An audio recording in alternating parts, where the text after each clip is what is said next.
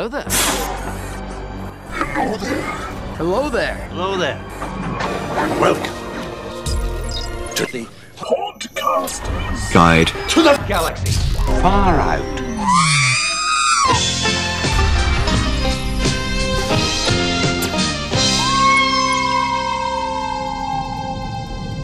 Yeah, yeah. Why not? So you need to include the Kessel runs because that's probably as funny as I'm going to be on this podcast.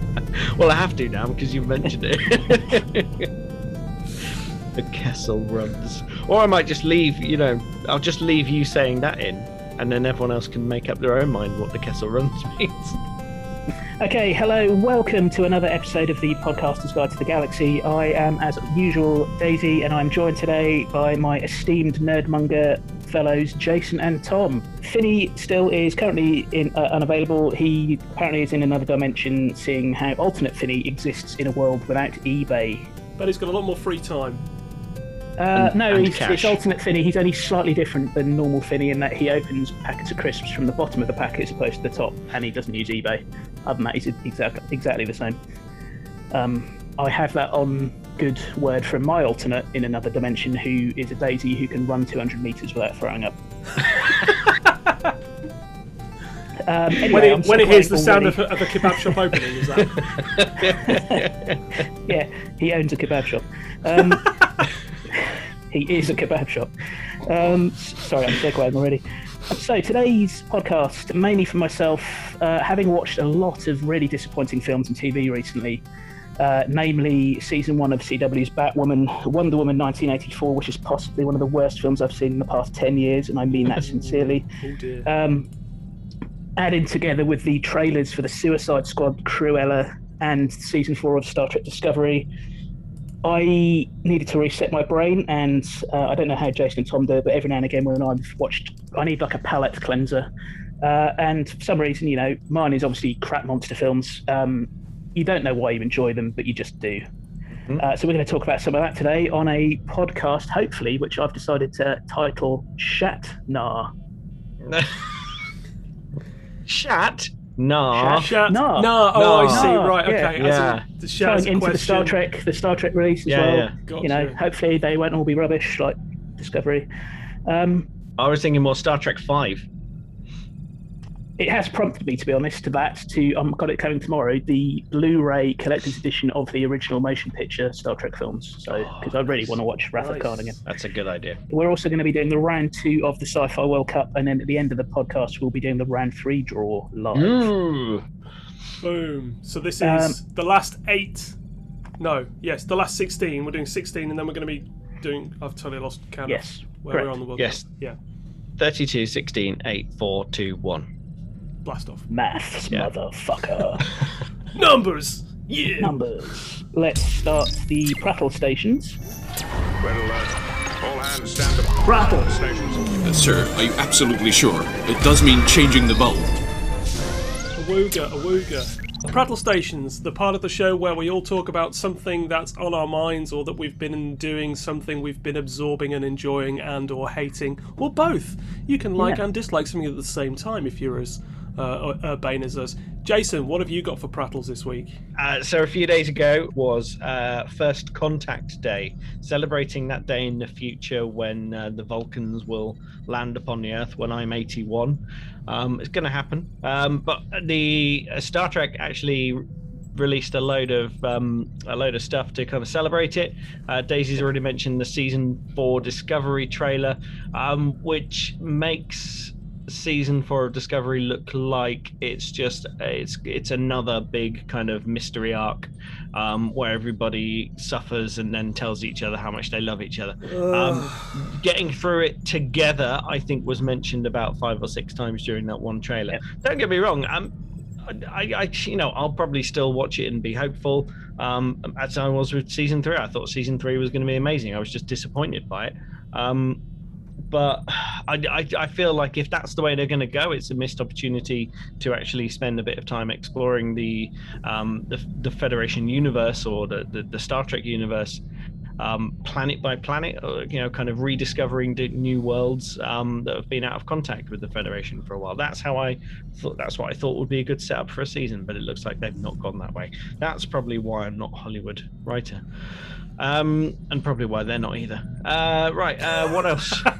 Whee! You were, you were being so to be said. you're being, you sounded so even-handed there, right until the Yeah. end. That little sting. well, I'll tell you what, Jason. You can watch season four of Discovery, so I don't fucking have to because I'm bored of being disappointed by Well, how deeply I- annoying that show I is. probably will, but only for the podcast because Finney Finney mainly thinks that my film and TV watching based anger is humorous. So Fair enough. it is quite funny.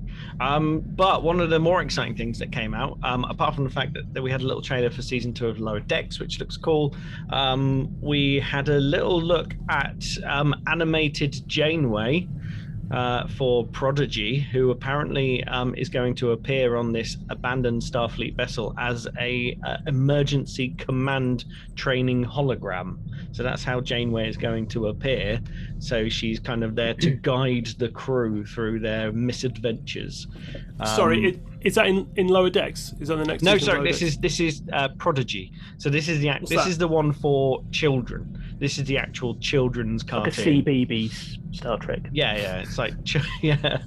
Um, Kiddie Trek.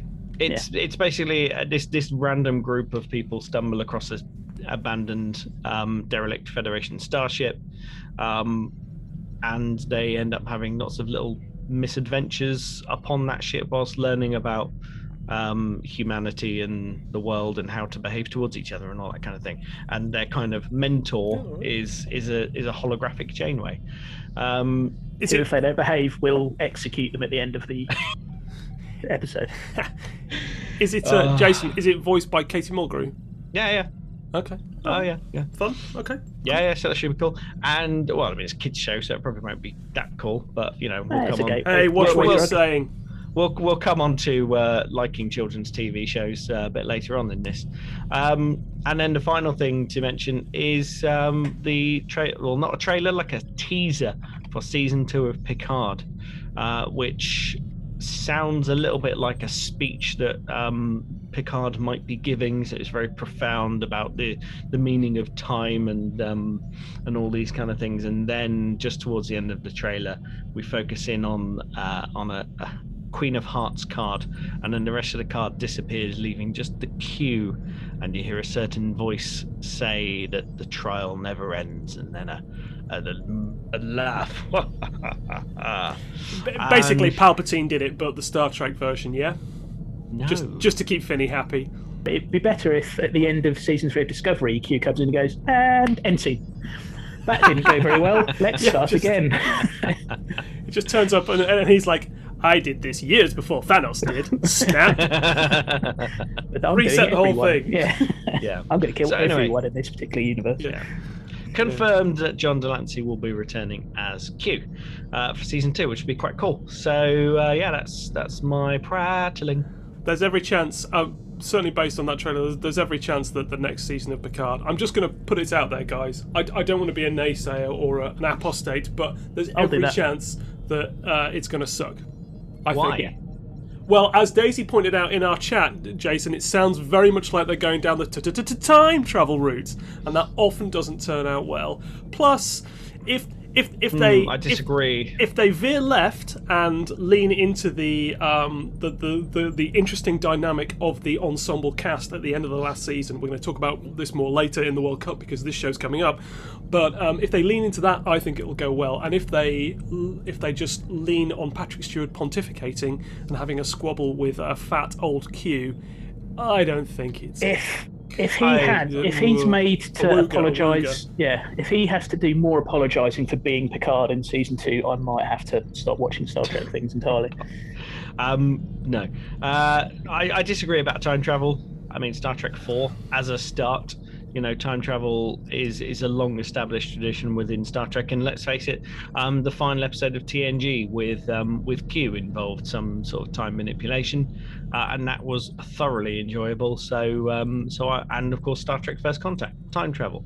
So, I'm if there is some kind of time travel element to it, then I'm not bothered, and if it is, you know, Q I love Q. Q's one of my favorite Star Trek characters. So Yeah, um, it's what's Strong not never, to rebuttal. love? Okay. Yeah, it's it's not generally done well in the TV series though. It's it's handled a bit better in a couple of the films, but Act- Actually, tell, I tell you what though, Jason has got a point. Today's Um, one of- Enterprise. Yeah, one. In fact, one of my favorite episodes. Oh god, no, I want to say it's Times Arrow, but I don't think it is. Um, though Jason, help me. The one where uh, the ship keeps going back in time to the same point. they're Cause and appro- effect. Cause and effect. Yeah, one That's of the best. One of the yeah, strongest absolutely. TNG episodes there is. Yeah, yeah, hundred percent. Mm. Times Arrow isn't too shabby either. Parts one and two. Yeah, It's it's not the greatest, but it's it's all right. interesting. Okay, well, okay, maybe, Right, maybe the trials and suck. tribulations. Yes, from uh, Yeah, Nine. Little yeah, Green but Men. come on, that, that, DS9. that's that's that episode is only only really good because um, Jadzia Dax was in an old style. Well, yeah, the very short. we all know it. Just admit Yeah. it. it's it's O'Brien I liked. what I. Oh, stop it! Stop it! You're, you're a Brian Uh, All right, look, we're prattling. Uh, We're supposed to be prattling, but we're getting we're, get, we're, we're getting into some deep cuts here. So yeah, going back to what I was saying about uh, films that could be shit, but you kind of enjoy them anyway. I'm hoping that this one that is coming next year, I will enjoy, but it's probably going to be shit. It's the upcoming Dungeons and Dragons uh, untitled film. Uh, it's there's no release date. It is going to be next year. They have confirmed the main cast. Um, some of it is ex- uh, exciting, some of it isn't. They have decided to cast Hugh Grant as the main villain. Uh, that's uh, I, What? that could yeah, work. uh, it could work, but that's what they tried to do in the original one, and it was fucking disaster. Um, they've got Sophia Lillis in it, who is from the remakes of the the It films. Um, Chris Pine is going to be in it. Uh, I don't know whether he's going to be a good guy or a bad guy. Uh, Cool. Michelle Michelle Rodriguez. Um, Okay. Ansel Elgor. I don't know if I'm pronouncing that right. He's a, a performer slash singer. Um, I, you know, based on that, he may well be a bard. Hopefully, uh, they've also got Justice Smith, who, if you have forgotten him from Jurassic World: Fallen Kingdom, it's not a surprise because that film is awful. He plays an analyst in that, and they've also got Regé-Jean Page from Bridgerton is going to be in it as well. Oh, okay. Um, Oh, that'll get the ladies hot. Where If you say um, so. My my wife anyway. Uh, directors, uh, the directors for this are Jonathan Goldstein and John Francis Daly. They have said that D&D is such a unique look at the fantasy genre, where it's contemporary in terms of the people playing it and the way they speak to each other. They said we never wanted to. I know. They said we never wanted to spoof the genre or of fantasy or take the piss out of it, but we did want to find a way into it that hadn't been seen before. So that screams it's going to be shit to me. I'm, so, I'm sorry. It's it, it's it's all fair, and I look and I, I'll be interested to see what the film's like. But start starting that with uh, D and D is a unique uh, Bob of the fantasy genre. D and D is the most it is is by definition archetypally the most generic. Uh, fucking interpretation of the fantasy genre. That's kind of the whole point of it. It took a whole bunch of Tolkien and a bit of other stuff, and then mashed it all together and farted it out with some hyper, hyper-coloured orcs and goblins, which then turned into Warhammer, which then turned into the Warcraft, and and and it, it is all completely generic in in in fantasy genre terms now. As long as they don't do it in a kind of actual people playing a game and then they all have a group hallucination or you know it, it's kind of segueing between reality and the D and D. Long you know the uh, the IT crowd did that and it was much better than this probably would be if they tried it that way. So Also, sounds like Um, it's going dangerously close to Stranger Things territory, which we know makes Daisy explode. yeah, I can I can see why the first season was good, but it kind of gets away from that as the further in you go Yeah, into that true. show. Yeah, fair enough. Season three, Um, I have what started watching season three. Season three has turned from sort of dark horror survival TV show into bullshit comedy crap. Bullshit comedy The- crap. the Yeah, I mean, nostalgia stuff. Ah, Russian well, Russians taking Yeah. over, soldiers being really good until they have to do anything that involves children. Yeah. Slapstick comedy. It's like that's rubbish. That's classic 80s. Classic crap. Uh, anyway, let's. I apologise. I we should we should keep our powder dry for later because I believe Stranger Things is another one. Is another show on our World Cup list. Yes, So- yes. along Hang in there, listeners. Not You'll get to hear the way, Daisy's my way. opinion. Well, you've already heard it, but Yeah. expounded upon. Right, that's uh, Tom. Your prattle station. Prattle. Okay. Uh, thank you. Yes, I haven't got much to say other than to say thank you to Daisy for putting on the Facebook group some recommendations of things he's been watching. Because based on that recommendation, I went and watched Invincible on Amazon Prime, uh, and I thought it was great. Do you know what? I, I'm a really big fan of the Justice League cartoon, uh, and I, I honestly think that's one of the best animated um, superhero th- things of anything. I think it's better. I think it was better than the X Men cartoon, but it was an evolution of it, and I think this is a next step in that same evolution.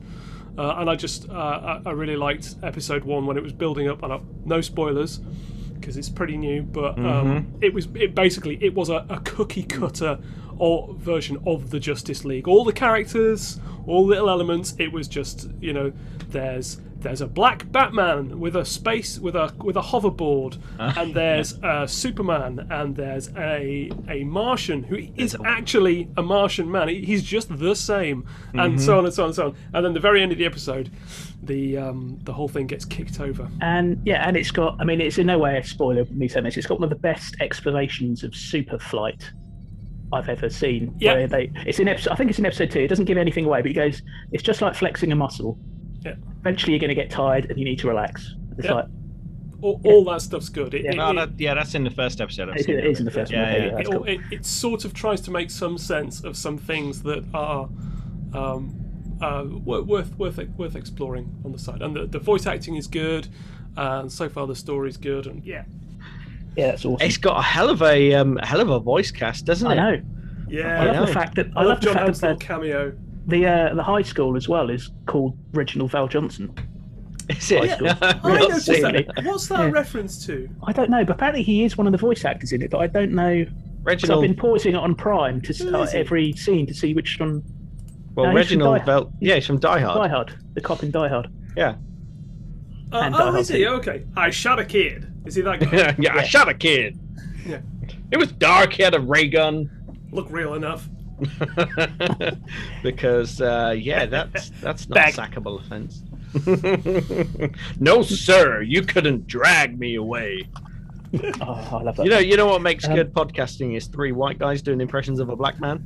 It also mentioned there's there's a mention when um when the invincible kid is um learning to fly. There's a mention about how um how they brace while in midair to punch Yes. and things like that, which of course has mm. never been kind of you know Never you're floating around. Yeah, yeah, Yeah. So that that's it was just a little mention, and I kind of thought, yeah, well, that's I mean, nice. as well, there's, there's some some of the little, little, tiny, like two second clips of humor in that. They, they'll do, they'll set it up in like episode one, and then in like episode four, the resolution of that two second comedy scene, which has got nothing to do with the plot, will like happen. You're like, oh, that's really funny. That happened like three episodes ago. That's I see now why they did that. It's, Yeah. it- yeah, it's just really good, really good.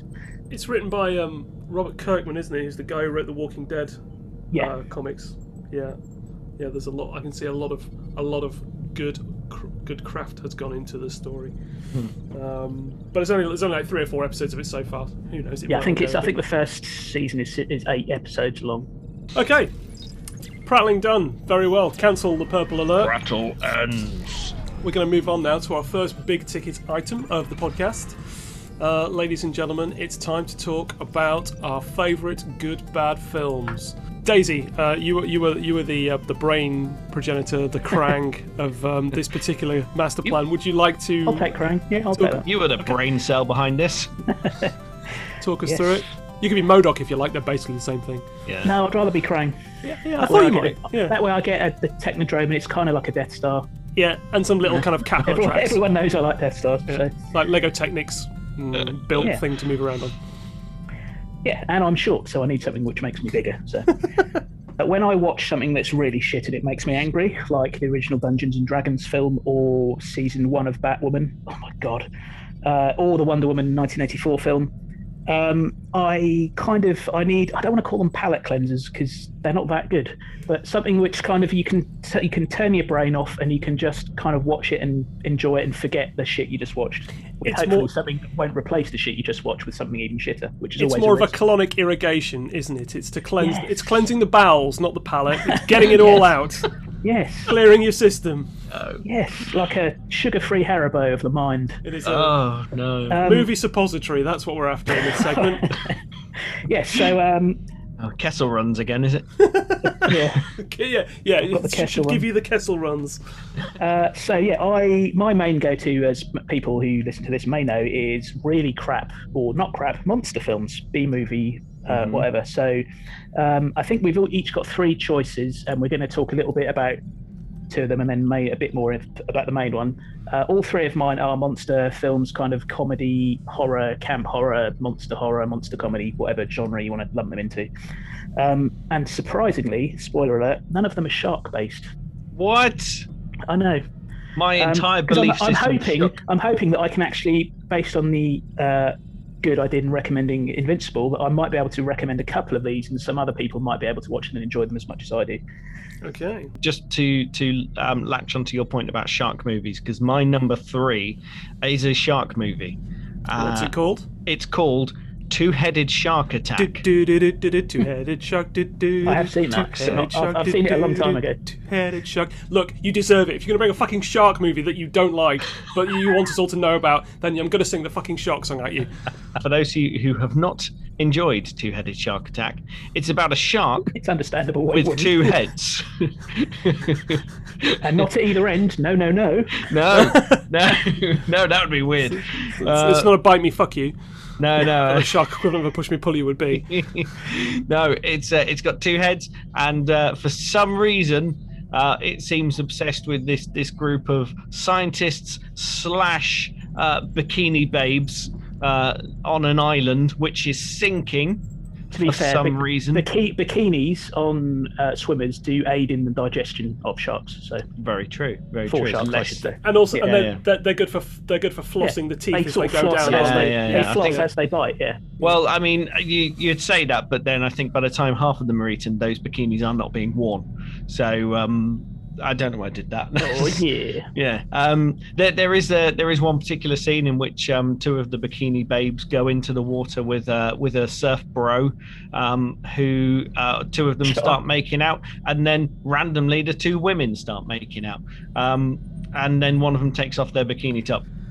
Well, they know their audience, don't they? Then I I'll let you guess what happens film. next. No, what? Uh, I think that one of the girls' boobs turns into a shark. boob shark. Boob Are you, sharks. are you are you pitching a new shark? film? cleavage cleavage jaws?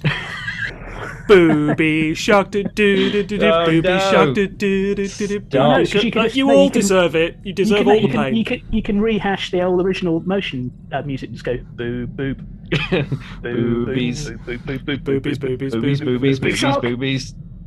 Yeah, and there's there's the trailer just, for this think we've just podcast. written one. Jason, Yes. I, I, I've done a I've done a cursory amount of research on the films that, that you guys told me about. So this film stars Carmen Electra, apparently, who Mm-hmm. Yes, I've indeed. heard of, She's famous. and it's directed by Christopher Ray, who apparently has also directed Mega Shark vs. Colossus, Three-Headed Shark Attack, Shark Week, Mega Shark vs. Cro- Crocosaurus, Reptisaurus. I'm sensing a pattern there, and I've got to say, I looked at the poster for Three-Headed Shark Attack, or Yes. Three-Headed Shark, and it, it looks a lot like they just glued an extra head onto the two-headed shark from this film. Did you see Five-Headed Shark Attack? I don't believe that exists. Uh, it does. It Uh, as someone who's just seen all of the films you've mentioned,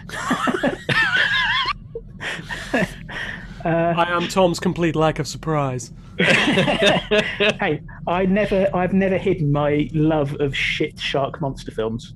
Um, this, so. obviously, this isn't. I know we're going to, you know, we are rightly going to berate these films as well because, Mm-hmm. you know, if, for the normal person among uh, amongst our listeners uh, who would think this these films are a massive pile of poo, they are, but They they are are. enjoyable. Um, this is not one of the better shark monster films, but it is still. it's got some funny, funny bits in it. Does that make it, It more or less appropriate for our categorization in this in today's Uh, well, section? I mean, these sort of. I mean, they, they could never ever claim to try and take the, themselves seriously as films, but that's one of the things I do like about these sort of films is they Mhm. make no effort to take themselves seriously. They just open the door to ludicrosity and go, you know what? If you don't like us, don't watch us. Watch something Yeah, else. Yeah, and yeah, watch, watch something that's got a budget.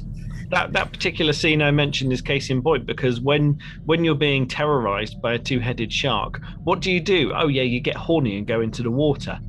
Um, and start splashing about. Well, yeah, it's it's of course. it's reverse psychology. If you go into where the shark lives, it won't attack you. Oh well, that, that didn't fucking work for them, did it? and uh, um, I think that also another little selling. It's got Brooke Hogan as the main star, um, who is the probably the best actress on it. Okay, and Yeah. has she been in anything else anybody would have heard of? Because No, no, it's Hulk Hogan's daughter. Oh, is it? Yeah, oh, yeah. right, there you go. Yeah, Famous. Yeah, indeed. You've got long, fake blonde Does- hair and a, does- does a she gorgeous kind of- moustache. Is there a scene where she kind of rips a yellow t-shirt, sort of a little bit off, like a, like a dad in the ring? To reveal two boob sharks. Yeah. no, she she actually she is respectful. She Sorry, keeps I'm her just- top on. She is I'm a just, uh, clever clever scientist. I'm copywriting the idea of boob shots. Hang on. I thought of this. Love Daisy. Time and date. Okay, so yeah, that, that's my number three anyway. I don't know. Uh, is it? It's on Stupid. Amazon Prime, isn't it? If It is. watch It is yeah. on Amazon Prime, and I suggest um I suggest Or if you want to either. avoid it. Uh, well, no, you you have to. I mean, you have to you have to watch it whilst under the influence of um. Don't don't drink, and definitely don't do drugs, kids. But you can't watch it sober. You can, I do. And the glorious thing about Prime is you can go, I really sla- enjoyed slash hated that. I can then go to suggested films afterwards, and you can read seven thousand shark monster films you never knew existed. Well, there's my evening sorted. All right, my number three. I've gone for a slight in a slightly different direction to you guys. I think, and that my films, well, at least two of them are, are quite Do blockbuster. all films have budgets? That's not fair. they kind of do, actually. Yeah, and it's Blade Trinity, hmm. the third Blade movie, which is so much worse than the first. The first two films are solid. Very, I would, I would even say good. I, the second one I really like, um, the um, uh, Guillermo del Toro one. Uh, but the third film, it takes uh, wow, that franchise takes a dive off a cliff, um, and it's it, it, the reasons why the reasons why it was such a bad film are um, quite well documented actually these days. I don't know if any of you guys know the story of it, but basically. Wesley Snipes had a bit of a breakdown when he was making this film. Um, he wouldn't come out of his trailer. He just stayed in his trailer, um, getting super high most of the time. He communicated with the director David Goyer using post-it notes signed Blade, and he would only answer to the name Blade from anybody, including the director. Uh, like there's things in like like there's one scene in this film where Ryan Reynolds is it's, it's got um uh, it's got Ryan Reynolds in it. It's got Jessica Biel in it. It's got Kris Kristofferson again. Um, and there's this one scene where um, I can't remember what he's saying now, but Ryan Reynolds is talking to Blade in a car. He's sat looking at Blade, and Blade is just sat there impassively watching him while he's saying all this. Ryan, he's just Ryan, Reynolds, Ryan Reynoldsing away the scene, and. Um, they shot a whole load of that stuff, and they just got Ryan Reynolds to just say a load of stuff to an empty chair because they couldn't get Blade out of his trailer. So they've got like one shot of Blade sitting there being impassive, and Ryan Reynolds monologuing to no one. And it, there's just so many elements like that. And but it, it, it's a shit plot. It's extremely, um, it's extremely derivative. Um, but it is kind of a miracle that they made at all. The problem is that, they totally lost the balance on this one with between the action and the humour, which is a balance the other films did really well. Like in this film, there's a vampire Pomeranian which which Triple H uses to threaten Ryan Reynolds Oh with. yeah, I forgot Triple H was in Yeah, this film. yeah, yeah, with a vampire Pomeranian waving Yeah. it in Ryan Reynolds' face. It is fucking stupid. Well, I think it's going to be the general message for this segment is um, don't watch it sober.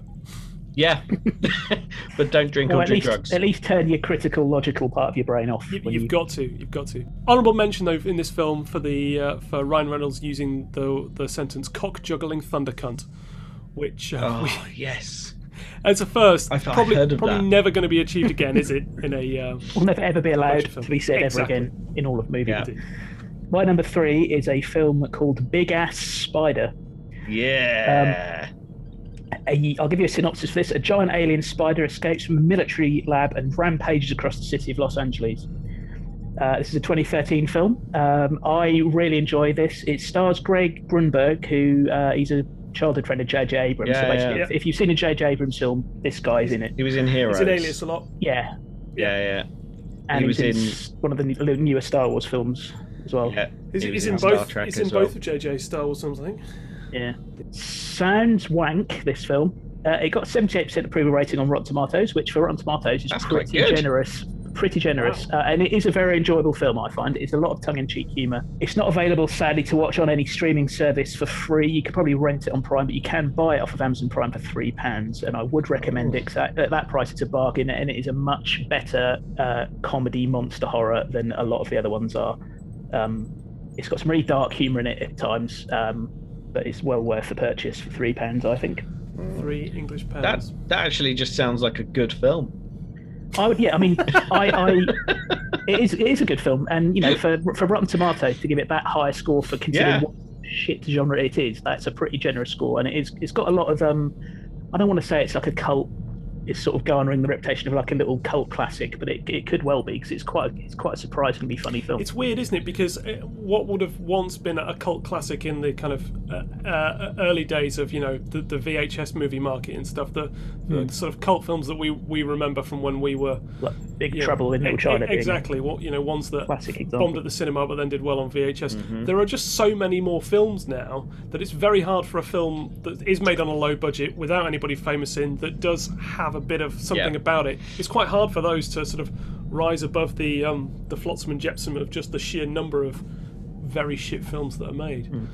So it's um, w- how lucky our audience is to have us here to uh, to distill that pot of crap and find the uh, find the floating gems. Oh Christ, have I been distilling You're the hot welcome. crap as well? You're I've welcome. watched some absolute shockers in my time. Um, Daisy, I've got one question for you about this film. Uh, I did my research, of course, up to five minutes worth. Uh, the director, the director Mike Mendez. Now, apparently, he, according to IMDb, in 2015, he made a what seems to me a thematically, at least, to be a sort of sequel to this film called. How do you say this word? Lavalantula. Lava Lantula, fire-breathing fire, Fire, spiders. Oh, I've heard fire-breathing of this. giant tarantulas, starring Steve Guttenberg. I can only hope and that Steve Guttenberg gets burnt by a lava-breathing tarantula in that film. But I was just interested to know if you'd seen that one. I have not seen this one, but it is on my watch list on Amazon Prime because I think it is available to watch on Amazon Prime. I might, it is, I, it's definitely on Amazon, but I can't remember whether you have to pay for it to watch it or whether it's available for free if you're a Prime member. I can't remember, but it is on my watch list regardless. It is one I do want to see. The poster says "Fire burns, lava bites," which doesn't even make sense, and that just sense. intrigues me. a lot of it. I mean, I, it's one of the things about these sort of films, the monster films mainly, which are all of my picks. They do tend to try and have a pun-based, snappy tagline for the movie, and most of the time they don't work. no, clearly not.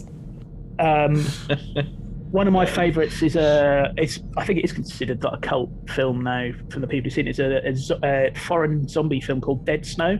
Yeah, yeah, yeah. Um, and it just because it's a German-based film, so it's got English subtitles. It just says uh, "Eins, zwei, die," which I think is Yeah, brilliant. that's brilliant. Yeah, Yeah. that's all you need. I can't remember if Big Ass remember. Spiders has got a tagline. I can't reach the DVD from here. My number two film uh, is uh, a film called Skyline from 2010. Did it? Did you? Did you see this film? yeah, I've seen this. Yeah, I've seen this. I It- haven't. Donald Faison? Yes, it's got Turk from Scrubs in it. That's right. Yeah, Um, that's as much as I know. it's a terrible alien invasion film. It's got Turk from Scrubs and it's got um, Eric Balfour in it, who was like in the first episode of Buffy the Vampire Slayer and some other stuff. Mm-hmm. Like you'd recognise him if you saw him, sort of. Um, it's directed by the Strause brothers, who also made AVP Requiem, and they they they were. This film was kind of it had a bit of. I seem to remember having a little bit of a free sort of anticipation about it because there was some there was some rumbling that AVP Re- Requiem had been ruined by the studio and that they were grumpy about it and wanted to make their own film. So they had 10, mil, 10 or eleven million dollars to make this film Skyline. Ruined is an understatement for that film. Yeah, I mean it's it, that is a shocking film. Um, I mean, as much as we'll take the piss out of our, cho- our three choices here, I would watch any of them. Over, actually, no, one of Jason's I won't watch. I'll watch any of the other ones you any wait, day over wait. AVP Requiem. We're, we're coming to that. But the main reason I included this film, to be honest, is because it's one I've argued with my with some of my other friends about many times. Because I remember watching it once by myself, drunk, and I kind of enjoyed how shit it was. Uh, but all my friends had already seen it. They'd been to see it together at a screening at a, a sci-fi convention, and they just got really angry in the cinema and started yelling at the screen, and so did the rest of the audience. And they they basically they had a lot of fun hating it but but I don't think I don't think it's this isn't this is no certainly no worse than any other badly acted characterless sci-fi B movie that you'd watch, and you can tell what the effects are where most of the money went, and some of the effects look pretty cool. Um, and uh, yeah, I think as long as you're rooting for the aliens and you're drinking beer, you've got at least a 50-50 chance of enjoying this movie. That's I yeah, I remember I've, I've only seen it once, and I found it quite novel that the ending is not in favour of humanity. Yeah, exactly. Uh, there's not Yeah. many. There's not many films where you know humanity doesn't triumph against all the odds. Spoilers. I Spoilers. do quite like that. No, it, you, no, Don't. there's no. You can't spoil this film. Ladies and gentlemen, there are no spoiler warnings for this section. Um, uh, if we ruin the film for you, we're doing you a watch them. favour. yeah. If you take the time out to watch these films, then we've spoiled it enough for you already. So. Yeah. We've probably spoiled Um, your life. have you seen any of the follow-on films to I this? think I now there's Beyond. Which order did they come in, Daisy? There was Beyond Skyline and Skylines Beyond- or something. I think there's Beyond Skyline the is second the one? Sequel I th- based on the end of the yeah, first yeah, yeah, one. yeah, yeah, yeah. And then I think the third one is a really low budget one, which is awful. I- I, think it's got a budget of about hundred I haven't dollars. seen that one. Um, and then there's there's one that's been released on Netflix like a couple of weeks ago, which is I think it is the fourth one, um, which I haven't yet watched, but is on my to be list. One list. of my friends said something about that to me. Yeah. What if uh, one of my mates who we've we've had this ongoing um, Yeah, uh, clash about for years about how, how bad it I is think it's got, a Skyline. re- it's got a really weird title like Skylines Intergalactic Turbo Space War or something like that. Nice. Uh, it's called. Uh, oh, it's called Skylines apparently. Oh, I don't know. No, is it just called Skylines? Maybe- No, I thought it was that a is the one. Skyliner. Skyliner. Um, Yeah. so yeah, there we go. That's my number two choice. Skylines. Cool. My number two is I could probably easily go my top five, maybe my top three. My fa- one of my favourite films of all time is Tremors. A brilliant film, fast-paced, flawless in my opinion. Won't hear a, a bad word said against it. There have been a lot of Tremors films since then, and there's even been a TV series which I haven't managed to get hold of because it's like an American-only um, series. Um, I have once in one day watched all of these films with Finney, and it was one of the best days I've ever spent in my life. It was awesome. My pick number six is Tremors Six. there are seven Tremors films now. Um, it's called A Cold Day in Hell, or if you want to know that in German, it's Yes, Ein kalter Tag in the Hall. um, Say it again. Say it again. Ein kalter Tag in the Hall. Uh, I'm snipping that one bit of audio and I'm keeping that forever. I, a cold day in hell. Um, this film finds Bert, uh, who's dying from graboid poison, and his and his son Jason at a remote. Oh. Uh, uh, sorry, Travis. Oh, I don't know what? why I said Jason. What? His son Travis at a remote Canadian research station uh, up against a new batch of graboids. Yeah. Um, I like this one. I didn't know this, but apparently it, ha- it was originally going to have the highest budget of any Tremors film, um, and then it got the studio pulled out and Forty it got dollars. it was originally going to be seventeen million dollars actually. Wow. Um, and then it, it got cut down to four million dollars, which is the lowest budget of any Tremors film. And if anyone else out there, probably not, has seen the Tremors films, some of them are shocking and have had higher budgets. Uh, the, I think the, the, the effects in this one are really good. Uh, apparently, the cast and the uh, like the stage crew and everything took massive pay cuts because they wanted to get this film out and wanted to finish it. Um, and I think they did a pretty good job considering they obviously had no money, uh, relatively speaking. Um, the effects are really good. The humour's really funny. They really ham up the uh, the action in this, and I, I really enjoy it. Um, it's again, it's not available to view on Netflix or Amazon Prime for free. Um, although, if anyone buys stuff from Zavvi, they've got some really good deals on the Tremors box sets and um, individual Blu-ray DVDs on there at the moment. Um, and it's got that uh, uh, things I know about the Tremors uh, franchise. Uh, I've seen the first one and I loved it. I think I, I, I, it's one of the best B movies ever. It's kind of it's in that same bracket as like you know Predator and films like that. It's it is a Yeah. B movie, but it that doesn't mean it's not excellent. It is it is that subgenre. I've never seen any of the others, uh, but they all seem to have that one guy in them who isn't Kevin Bacon. I can't remember the actual guy's name yet, but basically Bert is in every single film. Yeah, that that's the sum total of my knowledge about these films. So it He's he's not in the second. He, I think he's got a brief appearance in the second one. The second one is a direct sequel of the first one, but it's shit. Um, the, the second one is focused all on his uh, Kevin Bacon's co-star in the first one, whose name escapes him. I can't remember, um, and he does not act well in the second film at all. And then three is kind of a standalone film. Four is a Tremors film. Technically, chronologically, it's the first one, but they go back to like Wild West times when the graboids first existed or were first discovered, and it's all it's awful. Cool. Um, it's like a, it's like a bunch of amateur dramatic people decided to make it as a film. It's so bad. It's like that. Um, yeah, and then and then five, six, and seven are all kind of linked to each other, and to Bert being the main character. Okay. Okay. All right. Tremors six. Uh, That's good. Um, sure, I'll, I'll do mine really quickly. I actually changed mine um, from when I sent it to you guys um, because mainly I, I originally chose Hudson Hawk. Um, then I realized actually I can't remember a huge amount about it. I just know that it's it's a shit film that I've enjoyed. And then I started racking my brains. Hang on, which bits did I enjoy? And mm, yeah, I couldn't actually remember. It's just it's just in my psyche as um, of something that I've always enjoyed, but I haven't watched it for long enough. So I've instead um, gone to a, a shit film which I've watched more recently, which is uh, more of a blockbuster film, Kong Skull Island. Okay. Now- okay. First of all, uh, I'm I'm incredibly angry because that means I've got to cross off uh, uh, one and a half paragraphs for of research I did into the film Hudson Hawk. So we'll just delete that. Thank you, Oh, Jason. sorry. And So um, that, that's uh, 30 seconds out of your life. uh, it was at least five minutes actually of, Okay, uh, of sorry. scrolling up, up and down an IMDb Hugest page. apologies. Um, Hugest And you're you're invoking Sc- Cu- Kung Skull Island. Kung Skull Island. That's a, Yep, Kung Skull. Daisy, no, the date Yep. and time down. That's that's. I'm painting that film. How about Scroll Island? Scroll That'd be a Island. bit. Krang. Island. Scroll Island. the little brain guy from Teenage Mutant Ninja Turtles has to fight a bunch of Yes. scrolls who all keep disguising themselves as Shredder and other turtles, and he has to figure out which ones are real and which ones are the scrolls. I- Done.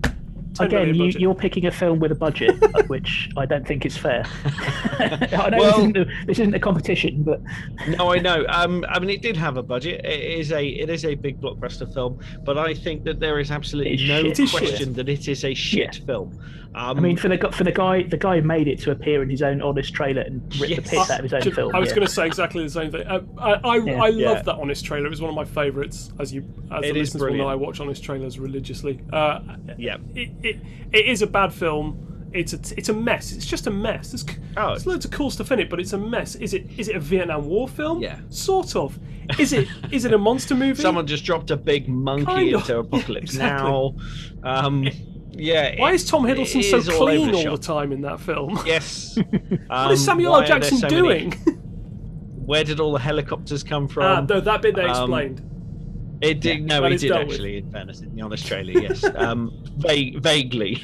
Helicopters. um, it's it's it's got an amazing cast, doesn't it? You know, Tom Hiddleston, Yeah. Sam Jackson, Brie Larson, Larson, John Goodman, John C. Reilly. Uh, Yeah. Huge amounts of people who are, you know, they are very good actors. There's no question about it.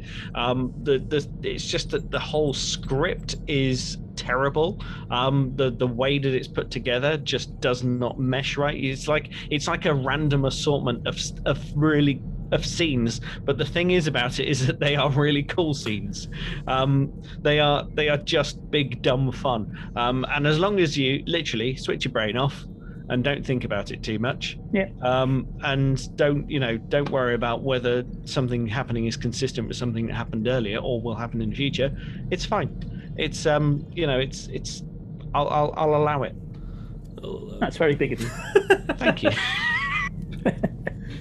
the, yeah. the, the problem with a film like that is that because it is it, it, it's um it's set in the monster verse, isn't it? And it, it is, is, you yes. have to categorize it in the same um, you know sort of stratosphere as the Godzilla movies and and, Mm-hmm. and similar. And like the Godzilla movies are okay. The second one isn't amazing, but the, the first the two, 2014 Godzilla film is a really fucking good monster movie for a Hollywood monster movie. I think it's very very sound compared to those films. Kong Skull Island Oddly, is I've only seen the second one. garbage. Hmm. Uh, you want to watch the one that's got Brian, the, where the trailer lied and made you think it had Bryan Cranston in the whole film, and he's in the first yeah, sort of half and hour. Dies, like, But yeah, it- it's a good film. It, it's yeah, Yeah. oh yeah, yeah, yeah, yeah. I, I, I would Well, considering so. it's an, yeah, it's the Americans taking the Japanese cult classic icon Godzilla and going, we want to do an American thing to it. It's it's pretty good for. Oh, okay. it's got Ken. Watanabe, Ken Watanabe saying, Come on, what's "Let them fight," Oh yeah. which is a hell of a meme. Yeah, Godzilla. Yes. Godzilla. Oh, I love Ken Watanabe. yeah, let's let's not do impressions of um, of Japanese people, please. Uh, That's a, that is, that is a hundred percent accurate portrayal It- it of was quite Ken good. Watanabe in that film. it's I mean it's probably better fight. than our Reginald VelJohnson impressions from earlier. So, no, sir. Right. It's now to the main picks. Here we go, the main event. Mine. Look, I'm I'm going to be honest. I'm I'm doing you both. Uh, you both, I guess. Probably you, Daisy, for the future, and Tom for your immediate future, and Finney as a father now. Um, when when you reach that level of fatherhood, you will of course want to introduce your kid to all the cool stuff that you enjoyed growing up, and of course, you know what your hope is that they'll enjoy it too. Um, they will probably watch some more modern classics as well. You know, if you if you have a girl, they're probably going to end up wanting to watch something like Frozen. Okay, that's absolutely fine. Th- No, thi- um, this is ban a very ban this is a very weird intro to a shit film. I have to This- say, this is the time travel problem we were talking about earlier. This segue is kind of eating its own tail, man. basically you will as a as a parent you will end up sitting on the sofa watching something that is absolute garbage and you will have no control over that whatsoever because your child will want to watch the thing that is colorful and sugary and garbage. And there's nothing you can do about it. You you can say oh well, i just won't let my child watch that kind of thing. Fuck off. You cannot do that. Um, you can't be that parent. So you're going to end up at some point this will happen to you your child will want to watch something that is shit and sugary and garbage. They you, they will sit down to watch it, and you will sit season down. to- three. Yeah. no sugary, not shit. Oh, Um, and you will sit there on the sofa watching it with them because you're a good parent, and that's what good parents do.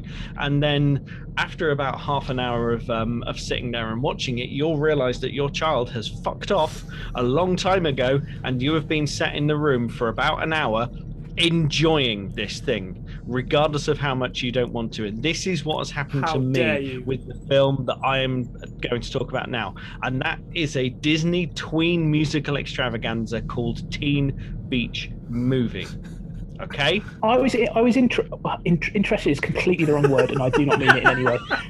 I searched for the trailer. The trailer, if I remember correctly, is two minutes and three seconds. I made it to one minute twenty and was so angry, I had to turn it off and go make myself a cup of tea because it, it- this kid and I, every as our listeners know, I struggle with uh, child teenage actors in stuff anyway. I don't have the attention span or patience to deal with them. Um, but when That's one of them said, "Oh, it's my dream movie. It's Wet Side Story. it's based on the beach," I wanted to rip my own eyes out of my skull. I mean, come on! It's literally the the favorite film. Oh, the, God. basically, let me explain the plot to anyone who's Oh, listening please. might be mildly Oh, interested. no plot, side, it's side, sidebar though, if you can sit through the whole two minutes of the trailer, that does a very good job of explaining the entire plot, Yeah. and we always love it when a trailer does that. So kudos. But basically, what happens is that our, our two protagonists, who are called Brady and Mac or Mackenzie, um, Brady is played by um, the least interesting character from the Disney TV show Austin and Ally, and the other one I don't know. Uh, you know the name of the show. Yeah, I do know the name of the show. Fight me. Um, and you know the, the the acting is terrible but basically what happens is they they get involved in a sort of a, a surfing accident and end up in a parallel universe where they're inside the girl's favorite or the boy's favorite movie which is about a kind of a 1950s kind of surf movie where everybody's either surfers or they're bikers and then And audience- it's like west side Yeah. story but it's called wet side story Audience, just to be very clear, uh, a teenager's idea of a, of a brilliant film called Wet Side Story. It's not a porn film. Everything about that explanation tells you it should be, but somehow it isn't. you know, it, it's terribly acted. The plot makes no fucking sense. The dialogue is mostly, uh, mostly absolute garbage. I'm going to share with you a couple of gems in a second. Um, and the songs are really saccharine and awful, but I don't know. It just works on some kind of level. And I, I sit, I sit, I sat there recently. We, you know, we we had a little family night. Or what should we watch? And trying to get anything in our house where everyone wants to watch the same thing is almost impossible. But Teen Beach Movie, and the only person who didn't want to watch it was Lisa, my wife, because Good she found it too sugary and saccharine even for herself. Um, and she watches You've got you to know, keep it there, Jason. Yeah. and I was sat there singing along to some of the songs. Um, let me let me share with you some quotes from the film. Okay, just to give you an idea of, of some of the dialogue. Lord Jesus and the Um, angels, what have we done? Yeah. Okay. Well, you're, you're going to watch this. By the way, it features a um one of the villains in the show is called. Uh, there's two villains. There's Doctor Fusion and Les Camembert. Oh, he needs to fuck off. So it's a bit cheesy a then. ridiculous- Hey, God. I'm sorry, kill me now. Yay! Yeah, yeah, yeah. Um, I am actually so- sorry about that. I regret that. Genuinely getting angry. Can I improve this film? Sorry, before you do the quotes, all this film needs is Ken Watanabe to go, Let them fight. and then Godzilla comes onto Yeah. the beach and fucking Just one, irradiates just, all a of set, them. just one tsunami wave from Godzilla's Yeah. flipping with his with his tail. Done. Yes. Okay. And then Godzilla goes, surf this. Surf's Yeah. up. Uh, uh, what what I will say when I read out some of these quotes, please bear in mind, of course, that these are being spoken by um, actors with not nearly enough um, ability to pull them off. Because these lines in the right hands could actually be quite golden, um, but they're not. Uh, so one character says, "I know karate and like two other Japanese words." It's actually Uh, quite funny. one of- Yeah, yeah, yeah. objectively. I know. Well, this is the point, isn't it? Um, this th- th- there's another um, dialogue that goes. Uh, where is it? Um, oh, what what do you like to surf? I know it's like riding a cloud, except the cloud is water. oh, fuck off. Uh, and the, the, the, the character the character Tanner says, "I've always wanted to ride a motorcycle." The girl says, "Are you serious?" He says, "No, I'm Tanner." No, no. Uh, the, the, the first two, objectively, on a page, could have could have been lines from an Yep. okay sitcom. That is, uh, that's not a that's not. Uh, yeah, it, it's uh, it's that bad, but for some reason it all works together. So uh, if you like, you know, if if if you've ever, if I'll say this to sort of perhaps some of the younger, perhaps not to be too stereotypical, some of the, the more female audience. Um, if you've ever watched High School Musical, this is. Um, Ten This times also worse shit. acted, but somehow much, much better. Well, Teen Beach Musical. I mean, I think we've all learned something and/or aged ten years over the course of that. Having watched a minute of the trailer, if there's ever a reason for cancelling your Disney Plus membership, this is it. From what I said earlier about needing to kind of like turn my brain off, cleanse my palate, so to speak, Mm-hmm. I'm going to have just talking about my number one choice is going to have to be my palate cleanser from you talking about your number one choice. Look, okay, I'll, I'll, I'll leave it here, but all I'm going to say is that come come back to me in like 10, 15 years, Tom. We'll have this conversation again. 10, 15 and you years' will time. have something. Yeah, you whatever. Shut up. Um, we you will have something this shit on your favorite film list somehow. I'll just, Guarantee you. I'll, it's fine. I'll just look at my phone, like I do still when I think watch a lot be of alive in 15 years' time? All right, that was Jason's number one choice, and we're all very sorry about that. Um, Uh, right, no, my number one choice uh, is the 2014 horror comedy film Zombeavers. Fucking hell. Zombeavers. Okay. College, college friends find their weekend. You'll, you'll like this one, Jason. College friends find their weekend of sex and debauchery ruined when deadly zombie beavers swarm their riverside cabin. um, the tagline of this film is as well, You'll- "You'll all be damned," which I think That's is quite good. funny. That That is really good. it. That's very good, actually. Yeah. Uh, it's directed by Jordan Rubin, who has done uh, films called Superhero Movie, which is a, I don't know, I think Mhm. it's a piss take of the genre, and uh, the 2019 film The Drone, which apparently is vaguely good, but probably isn't. Uh, there's uh, the start. The film starts. Got a really cool cameo from uh, John Mayer and Bill Burr. Um, and What? yeah, it, it has a really cool line. Uh, Bill Burr's character is talking about he's uh, getting pissed off with like trying to get a girlfriend and stuff, and how it's so difficult to go out with a cold relationship. Dan, and he goes, "Oh, and I, I'm not going to do the um, Brooklyn accent because I can't." But he goes, "I went out with a dude once. Easiest week of my life, except for the sex. That was brutal." I lo- I've, I've seen this film a couple of times. I love it. It's really it's absurdly fun. Um, like you say, you've got to turn your brain off for it. If you're drinking, it helps. Um, it's goofy, it's stupid, but the humor is really well on point. It's kind of the generic tropes of teenagers trying to mess around an isolated cabin, uh, radioactive goo, if you will, like causing the main monster to turn into what it is and attack them. Um, but it's un- unapologetic. It doesn't.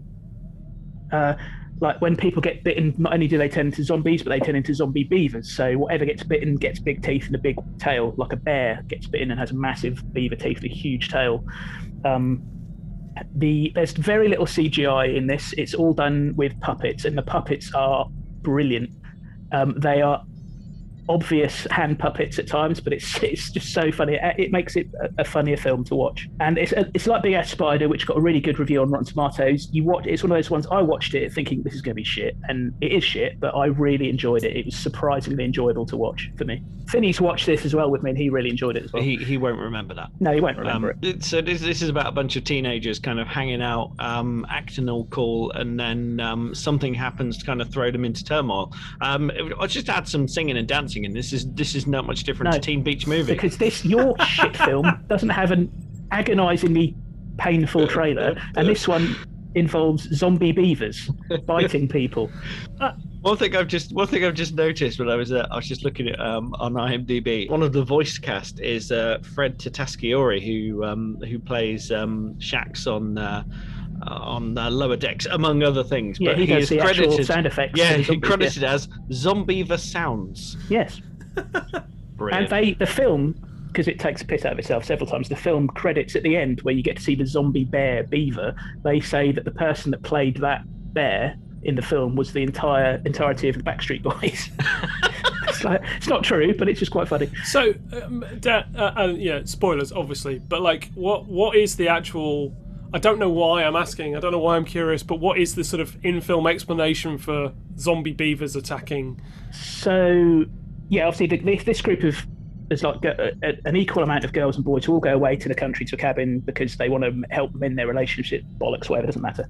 Um, start of the film is John Mayer, uh, Mayer and Bill Burr's character are driving a load of toxic waste along the road. Um, they're having this conversation. Bill Burr's character's on his phone, doesn't see a deer. They hit the deer.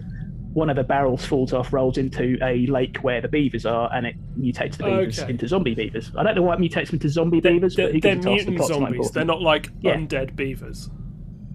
they are undead beavers zombies that if they bite something else it then makes that animal a Sure, zombie sure, sure. but but I guess what I'm saying, this is like science gone wrong. This isn't the Evil Yeah. Dead. Somebody read the Beaver This Necronomicon out this- loud. this isn't a be yeah this isn't this isn't a film to watch and think hang on that doesn't make sense yeah, Tom, I think you're course it was a overthinking this. No, no, Yeah. I, I just I just want to know. I want to know. I, I, um, I don't know why I want to know. I'll stop. Okay. What what Yeah. I find what I also find funny, I've just noticed on the IMDb on IMDb page is uh, plot keywords are beaver, cabin, zombie, and topless sunbathing.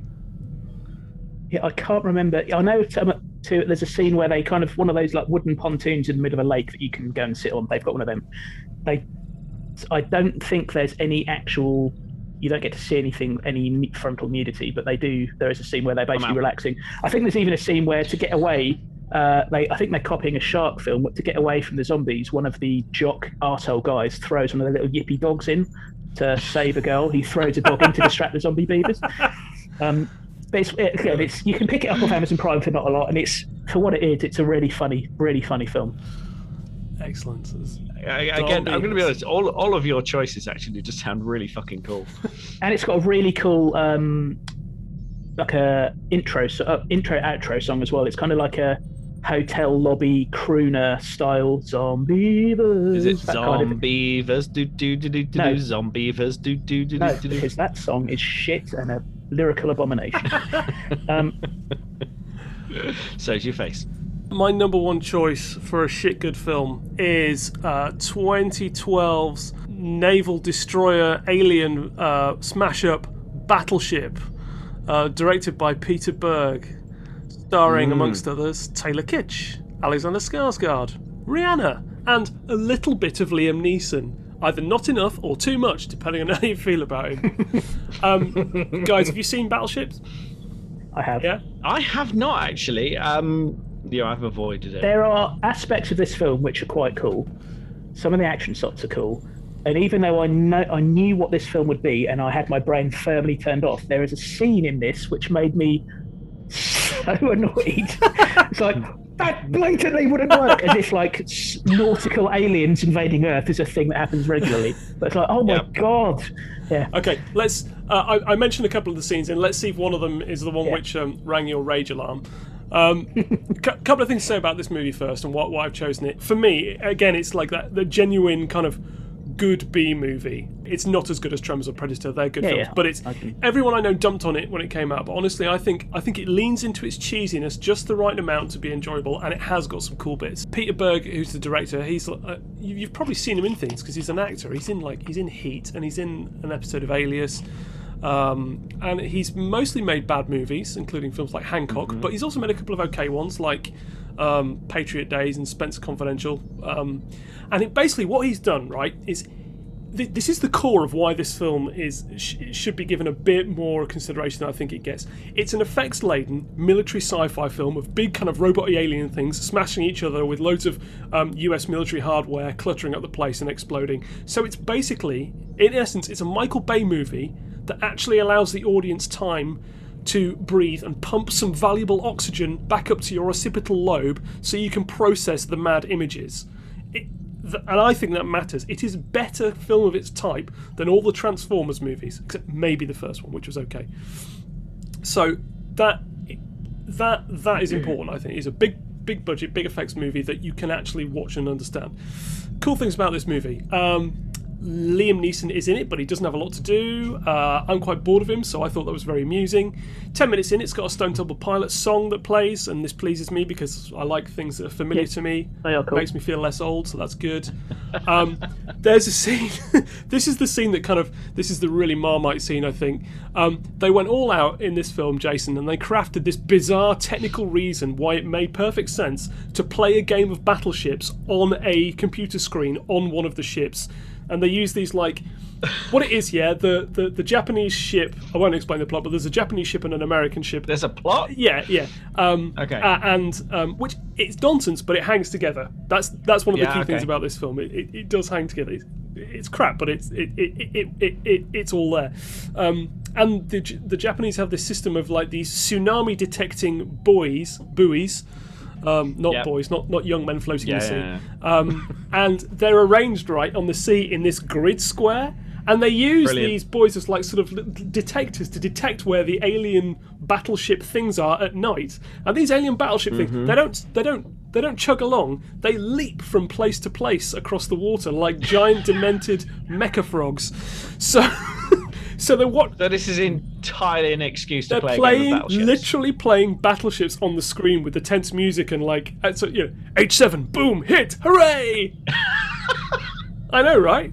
It's it's Was this was this film deliberately made to- as a do you know kind of I mean? as a kind of battleships film in Yes. the same way that I think Ridley Scott was going to make Monopoly Jason- at some point? I think wasn't uh, he? the, the the Hasbro game company is like the first credit, name credit, production credit you Right, see in this okay. film. The answer is emphatically Wow. yes, and the film knows this. Jesus. There's and there's so like there's this paraplegic army veteran guy um, with fake legs that the, the the girlfriend character, of the the main character played by Taylor Kitsch, is kind of training um, back up to health and kind of sort of helping him with his, his, his mental health issues and stuff as well.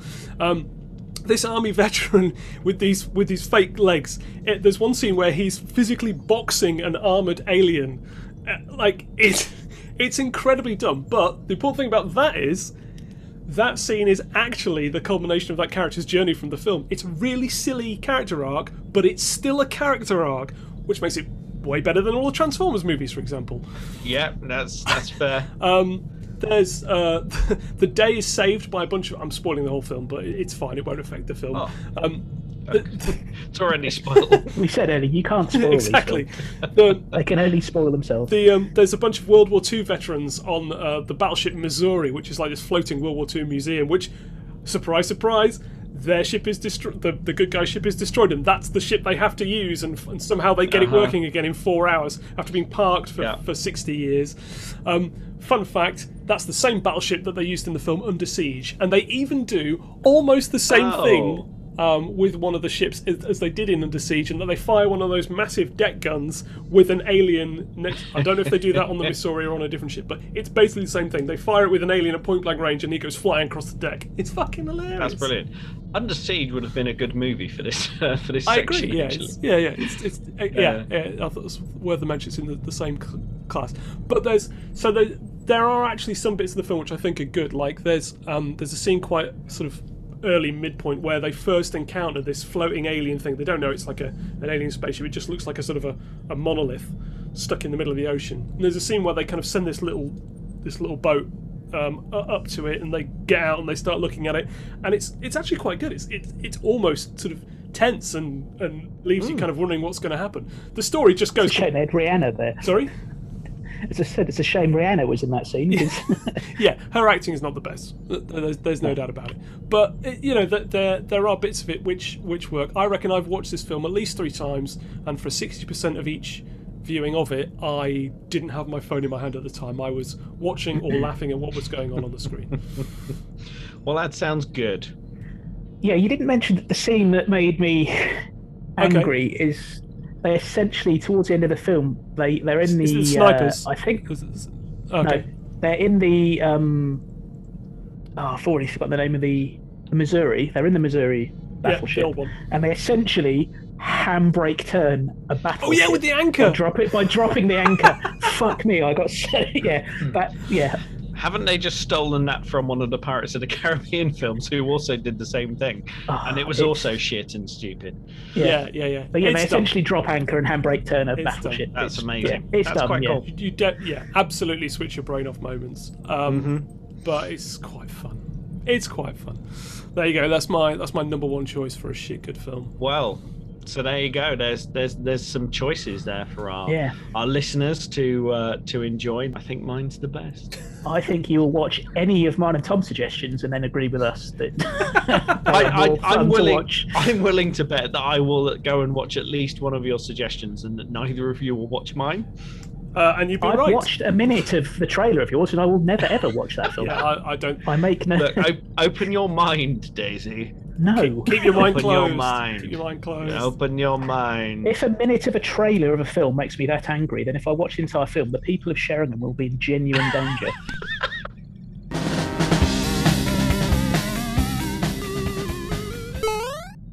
Hi, this is Jason from the Podcaster's Guide to the Galaxy. If you're enjoying our content, and we truly hope you are, help us to spread the word. Don't forget to join us on our Facebook group for all your quality meme needs, and follow us on Instagram and Twitter at Podguide Galaxy. Tell your family, tell your friends, and then they'll tell 10 friends, and then they'll tell 10 friends, and so on ad nauseum. The Podcaster's Guide to the Galaxy is on a mission for world domination. Join us. There's our um, Shat Nah Chat. Nah. films. Chat. Let's- no. Oh, let's- man, have I got maybe it'll work better in title down. work? Yeah. Shat Nah. No, just chat. Nah. Nah. Chat. Nah. Um, I can think of another title. Um, We'll say it a few more times. Maybe it'll. Maybe Yeah. maybe Yeah, we'll yeah. warm up. All right, folks. Uh, so that was uh, Shat-Nah. Let's move on now to our second major event of the podcast, ladies and gentlemen. It's the Sci-Fi World Cup. Pew, pew, pew, pew. That's my siren noise. Pew, pew. Insert stadium noises. I don't care what universe you're from. That's die hard. We have been through the entire first round, and we are now down to the last. I keep losing count. Sixteen films. Yes. So there's some pretty hot property in this round. There's going to be some tears. We're going to have to say and a couple of we're going to have to say goodbye to some friends. Wait, you're getting rid of me? Friends. Uh, Oh, uh, sorry. and uh, oh, that's, oh, it's a deep you, said, yeah, you set it up, so you Yeah, only alright. got yourself to blame. Uh, here we go. you're so singing. we've and, uh, once we've done this, we'll do the draw for the next round uh, that we will uh, Yes. do in a later podcast. Finney again is voting by proxy. I have his votes. Um, so the first matchup is Lost in Space, uh, winner of a penalty shootout against Falling Mm-hmm. Skies in the previous round.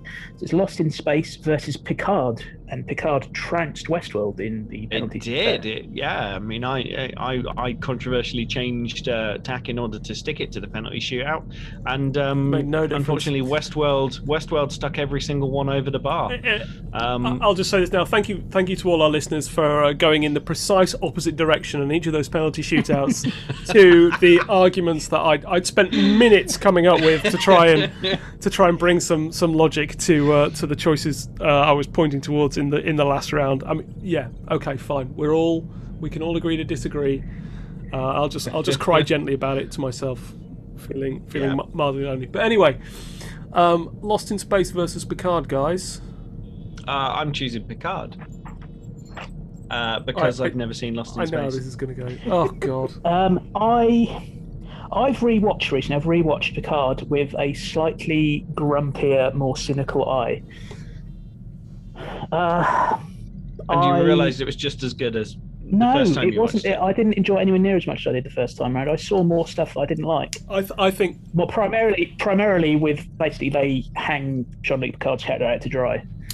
Pretty much. when we I disagree. when we first when we watched Picard, that was when we very st- first started doing the podcast, wasn't it? And I think we Yeah, between us as nerd chums, we had a lot of excitement, and I certainly I had rose tinted goggles glued to my face when Yeah. I watched it, and like I like you, Daisy, I, I think I I view it a little differently now. I don't dislike it, but I No, there's still bits in there I Yeah. love, but I'm I think the bits I really love are kind of almost fan service rather than yeah, kind of yeah. Um, yeah, I, I, kind I, of I, agree. I've not we I've not rewatched it, but um, I, I I kind of I don't like this idea that um, that Picard is kind of um, treated poorly because I think what you have to remember is that um, Picard himself um, had kind of acted like a bit of a dick, um, even though he was right uh, in the way that he um, he wanted to to go on with the rescue mission, rather um, even in the face of um, what happened on Mars. Um, the, the Federation took their their view on it. They they took their stance. Um, Starfleet withdrew from that particular mission, and um, he he resigned in a bit of a grump. He then went on years later to to trash talk them on um, on live TV essentially, and then um, and then went back into Federation headquarters and essentially said, "Don't you know who I am? Give me a ship, and I'll go and do Yeah. this." And they rightly went, Yeah, yeah, "No, yeah. That, fuck that's, off." That's all fine, Jason. Uh, and the kind of the the the broad, the broad strokes of, of his character and, and the plot and how it's moved the Star Trek universe on in those ways, I'm totally cool with. The problem with the series Picard is it'll go from that. It jumps from that into these bizarrely lazy cliches of, you know, um, samurai elf, uh, Vulcan character, and um, bizarre cliched um, uh, evil Romulans, and uh, it, it- and and the the, the quite the the cliched uh, android girl. It's it's pretty okay. It, it's you could argue it's Yeah, I'd- I'd derivative say of, of itself as, uh, as Star Yeah. Trek, but it, it's still Hmm. still I'm- pretty flat. I think. I'm going to go with. I mean, don't get me wrong. I will. Much, I'd much rather watch the next series of this as opposed to the next series of Discovery. Um, if you had to hold the two shows up, even with Discovery doing three series against Picard's one, Picard, you know, Discovery's nowhere near Picard. But I think I'm going to give. I'm going to vote for Lost in Space. Now, Daisy, I think uh, I'm trying to remember if we talked hmm. about Lost in Space before. This is, this is before I give my vote. I, I, what you've already said it uh, on on this show. You get uh, kid kid actors and uh, uh, and stuff like that grinds your gears. And did did Yeah. you struggle with Lost in the start of Lost in Space because it was No, kids front and No, center? I. To be fair, the the kids in this are not the problem for me in this film. What annoys me, I mean, this this show. I said it before in a previous podcast. This show is so close to being a f- top draw sci-fi series. The effects and everything are phenomenal. Um, it's just the writing for the characters. Super intelligent people make stupid decisions, moronic decisions every fucking episode, and it really grinds my gears. okay. It's like how many bad things does the main bad guy have to do and keep getting forgiven and released and continues to do bad stuff and they go, oh well we'll let it go anyway. Um, it's Yeah. yeah, it's There's so it's so close. I mean the robot the robot is really cool. Um, the plot I like the plot. The plot's pretty good. The effects are amazing. But yeah, it's just the writing of the characters. Super intelligent people making super stupid decisions almost on an episode by episode basis. Um, I, I, I, I, I mean, I, I, I, I'll show my colours now. I like Lost in Space. I basically binge watched each season of it when it when they came out, and they all came out just before Christmas, didn't they? So I've kind. Yeah, of I was in the habit of, and I, and I just and I haven't rewatched it to be fair. So a second viewing, I might find big sort of holes in what the characters, excuse me, characters are doing. But to binge watch, I found it a really enjoyable series. Uh, and I, re- I really liked the evil Doctor character played by Parker Posey. I thought she was great. I liked her backstory. Um, I liked the alien robot. Um, I liked the the the alien uh, threat. Uh, I, I thought it, I, I think it's a good. I think it's a solid sci-fi show, and I, I thought it did a pretty good job of taking that family. Because I actually remember the first. I remember the black and white Lost in Space. I used to watch as a Yeah, kid. so do I. Yeah. Yeah, and it was shit. um, but I watched it when I was a kid, and um, uh, I, th- I thought they did a good job with the show, actually t- turning a family dynamic into a watchable modern sci-fi TV show, and that's Hmm. that's no small feat. So, I'm yeah. I'm looking. I'm looking forward to the fourth. And, I think it's fourth and final season. okay, Maybe final season. But yeah. there we go. Well, I'm voting for Lost in Space, as is Daisy. Jason is going for Ooh. Picard. What? Right, And come on, Rich. Come on, Finney- Finny. What does the Come on, Finny. Finney has voted for Picard. Fuck you, so it is a tie. Oh, so it's going to be another. It's going to be another God, penalty knew shootout. Um. And given the fact that Picard destroyed Westworld and Lost in Space only won to a last minute vote, I I worry for Lost in Space in the next Yeah. round. Ah, you never know. Okay. you never um, know which way it's going to go. So the next matchup is Stranger Things, which beat Dollhouse in a previous round, against Hmm. Buck Rogers, Buck Rogers even, which beat Black Mirror on Yeah, a that was a, that was a shock. Um, Madness. Tom shaking Biddy his head biddy biddy. Pointless nostalgia. Shitty, shitty, shitty. yeah, I mean, come on, you know, Buck Rogers is um, amazingly nostalgic, So but I'll just I'll jump into Sorry. this one. Finney, I'll go with Finney first, as he, he went on. last time. Finney voted for Stranger Things in this one.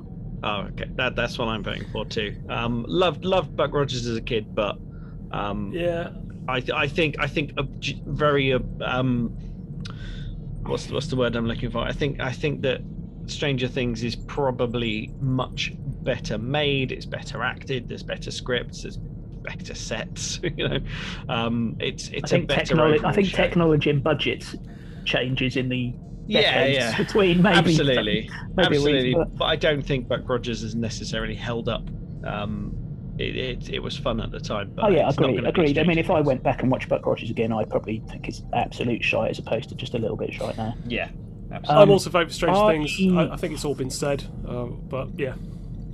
I'm going to give a honorary vote to Buck Rogers just because uh, I despise um, characters in Stranger Things. So, so- but Strange Things wins. Strange Things Yep, beats. Stranger Things wins. Ah, okay. Nice easy one. Okay, the next one. Oh, Here we go. The next This is a big matchup. Star The Trek, old- the original series, beta of Battlestar Galactica. Star Trek, the original series, is up against The Expanse. Okay, um, can I start? I've got I've got a couple of things to say about uh, tr- comparing these shows. I think it's I, I, I, You can't. the Stranger Things versus Buck Rogers. I didn't care enough to make the effort. In this case, I'm going to. Try, sorry, that's just the way it is, man. I've got a limit. I spent two hours preparing for this podcast. Some some things have just got to be cut uh, from my brain. But trying to compare these shows on their restrictive merits and ignoring their age difference, giving that a fair go. Obviously, it's still The Expanse. But let me tell you why I picked The Expanse. I think the original series obviously is iconic, very important, but for me, The Expanse is the kind of sci-fi I've always wanted to see on TV.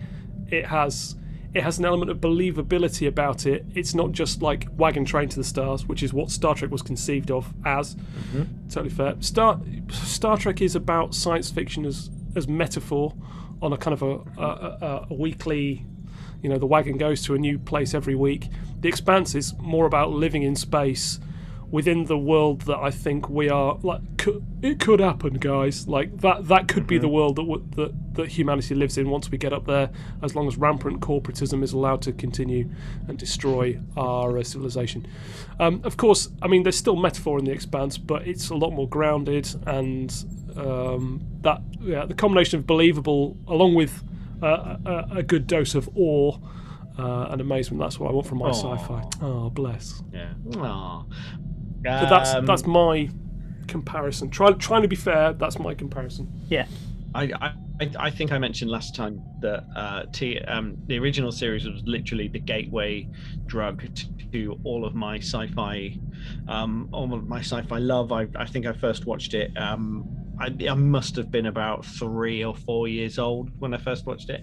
Um, the the really good episodes of the original series still really stand up as being um, some incredible pieces of television, but it also has some massively shit episodes and. Um, All Star Trek does, doesn't I- it? Yeah, all Star Even Trek the has best shit Star episodes. Trek has shit episodes. Yeah. Yep, hundred percent. Um, and that's just you know that's just purely because of the, the quantity of episodes that we've got. But the Expanse, the Expanse is um, it's so tightly written. Uh, it's it's such a, a really believable story, as you say, Tom. There are consequences to action, which I I really enjoy, and I just think that the whole thing is so well put together. Um, I've just started rewatching season four um, because I've re- I've just finished reading um, both books four and five, so I'm going to rewatch them both now, and um, it's just it's it's an incredible TV show, and it's probably one of my favorites ever. So The Expanse. Alrighty. Sorry, Cool. TOS, I love you, but Um, Finney has voted for Star Trek: The Original Series. Of course he has. only because only because he's probably he hasn't watched The Expanse properly, no. apart from a couple of episodes with me. Um, I like yeah, like we said with uh, the analogy I'm going to make with Buck Rogers uh, and Strange Things about the difference in technology, cinematic technology, budgets and stuff. I do enjoy the original series, but if I went back and watched it now, I think most of them, most of it was shit, purely based on this how low effect everything is. Um, and The Expanse is some of the best television that's ever been made, so I'm going to go with The Expanse. Oh, There we go. Not even Daisy could. Uh, sorry, not even Finney could subvert uh, the, uh, the the vote that time. Okay, the Expanse goes through. The Okay, quarterfinal. the next, oh, the next one, Babylon Five, which. Heartbreakingly beat Firefly in the last round, is up against The Mandalorian. what is it? Babylon Five having to go up against all these good shows. Uh, Mandalorian defeated Space Above and Beyond in the previous round. Oh, I don't want to make this decision. this is another one of those that I kept until um, I felt like I'll, I'll go with my gut. Right now, my gut says Mandalorian. um, You're going with Mandalorian. All right, I'm that's, going with that's Jason's gut. Daisy, uh, let's let's just get it out of the fucking way, shall we? What does what does Finney think? Finney has voted for The Mandalorian. Of course he has. Of course he fucking has. oh, All right. He was never going to go Babylon Five, was he? Um, Daisy, do you want do you want me to do it, or because you know you know what I've chosen, don't you? I know what you're going to pick, and I don't want to go last again because I went last last time, and I had to get. I'm responsible for Firefly being knocked out, and that nearly broke my heart. So Well, I. that's, that's oh, you then, isn't it? You've got to pick. Babylon. Babylon Five. Yeah, I mean, my vote now means yours is irrelevant if I pick the All wrong right, way. okay. so- Well, let me try and sway you with my argument then. Let, let, you don't need to. I love Babylon Five so much. here's the thing. right, Here's the thing, guys. you- Ma- the Mandalorian is a great show, but Babylon Five is way more important, considerably more important as a piece of science fiction, because Babylon Five redefines science fiction. I, I, so uh, I just nabbed a quote from the internet because this seems succinct, uh, and this is a quote from the website AV Club. Very few TV series come anywhere near Babylon 5 in terms of willingness to alter the core relationships of its characters and its Shakespearean levels of tragic mistakes, partial redemptions, and inescapable destinies. It is a success because its developments are organic, and because the lack of subtlety, that you could argue it has, lets it work at an archetypal level. Londo, G'Kar, uh, Lennier, the, you know, those characters have a richness and a depth that was almost unheard of on TV, let alone on sci-fi. So shows that came after it, things like Battlestar Galactica or even bits of Stargate, um, uh, continued that trend, but Babylon 5 was the progenitor. I mean, I think there's an argument, as an aside, I think there's an argument to say that Babylon 5 is one of the foundational shows of the golden age of television. Things like The Sopranos and The Wire. I, I, I- think it's one of the building blocks of that kind of TV, but that's another discussion. Now, The Mandalorian, as great as it is, does not achieve the greatness that the Babylon 5 did. It distills the elements of what it is. It is a reductive um, uh, co- coalescence of sci-fi, fantasy, space, western slash samurai subgenre uh, elements right down to their core, and, and it's excellent as TV. But it is not. It is not narratively uh, creative or subversive in the way that Babylon 5 absolutely is. And that's why Babylon 5 is the right choice. And I'm probably going to lose, but there I plant my. If you do lose, Right. you you've made a very good argument. No, I think you're right um, about all of it, um, but yeah. for me, But yeah, I saw the, Ma- Mandalorian the. Mandalorian, the Mandalorian is. I don't think I've ever watched a show that's given me so stronger like nerdgasm moments, and certainly, you know, the last couple of years when it's been released have been very difficult for everyone, but have been difficult for me as well.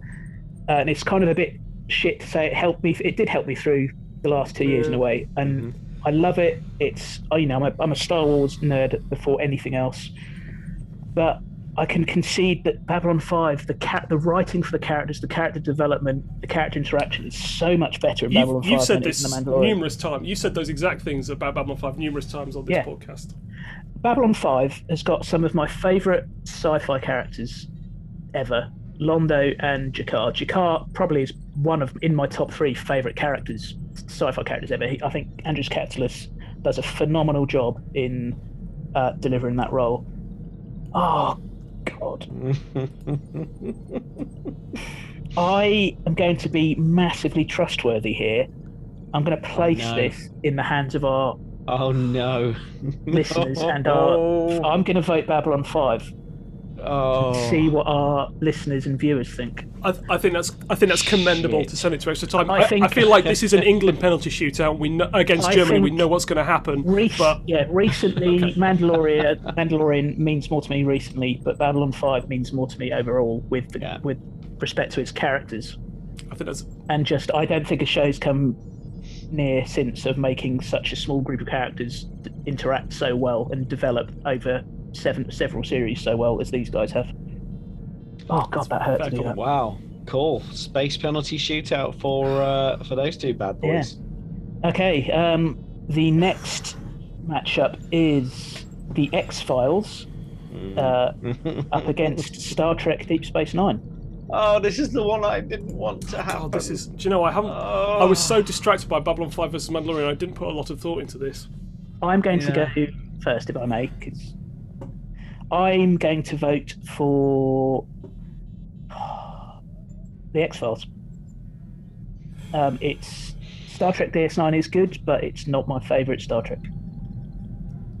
I mean, it's it's it's second only behind TNG to me. I I don't want to be the Star Trek nerd in the room who just votes for all of the Star Trek um, series in every I- single round. But Don't be ashamed about being a Star Trek nerd. I'm never ashamed about being a Star Wars nerd. No, I, I, I, don't want to just sort of say, oh yeah, the Star Trek one wins every single time. Um, well, in fact, I haven't because I just voted out TOS. Um, I, I love the X Files. Um, I think it's one of the seminal TV shows of the '90s. Um, but I think the the thing about some TV shows is that they know when to stop. DS9, I think, stopped at probably around about the perfect time for it in its run in terms of its storytelling. Um, you know, alongside Babylon 5, it was um, it was sort of similar in, in the way that sort of TV shows now sort of go with longer character arcs. Um, it had a wider cast, um, a wider character cast, which was just phenomenal. Um, I mean, just Garak on his own would have made an amazing TV show. Yeah. Um, the X Files, I think, was supreme for the first four or five seasons, but just lost its way too much. So for me, I'm gonna have to go DS9.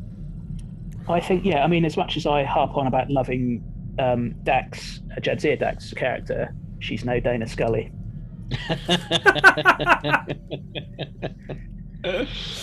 Hashtag feminism. Oh, all right. What's what's um what's the Ginger Goblin gone for on this uh, this old choice of room? Uh, the Ginger Goblin, uh, I was unsurprised when I got this vote. He is also voting for the X Files. okay. Because, and his reasons are because Scully, Scully, and more Scully. Right. Okay.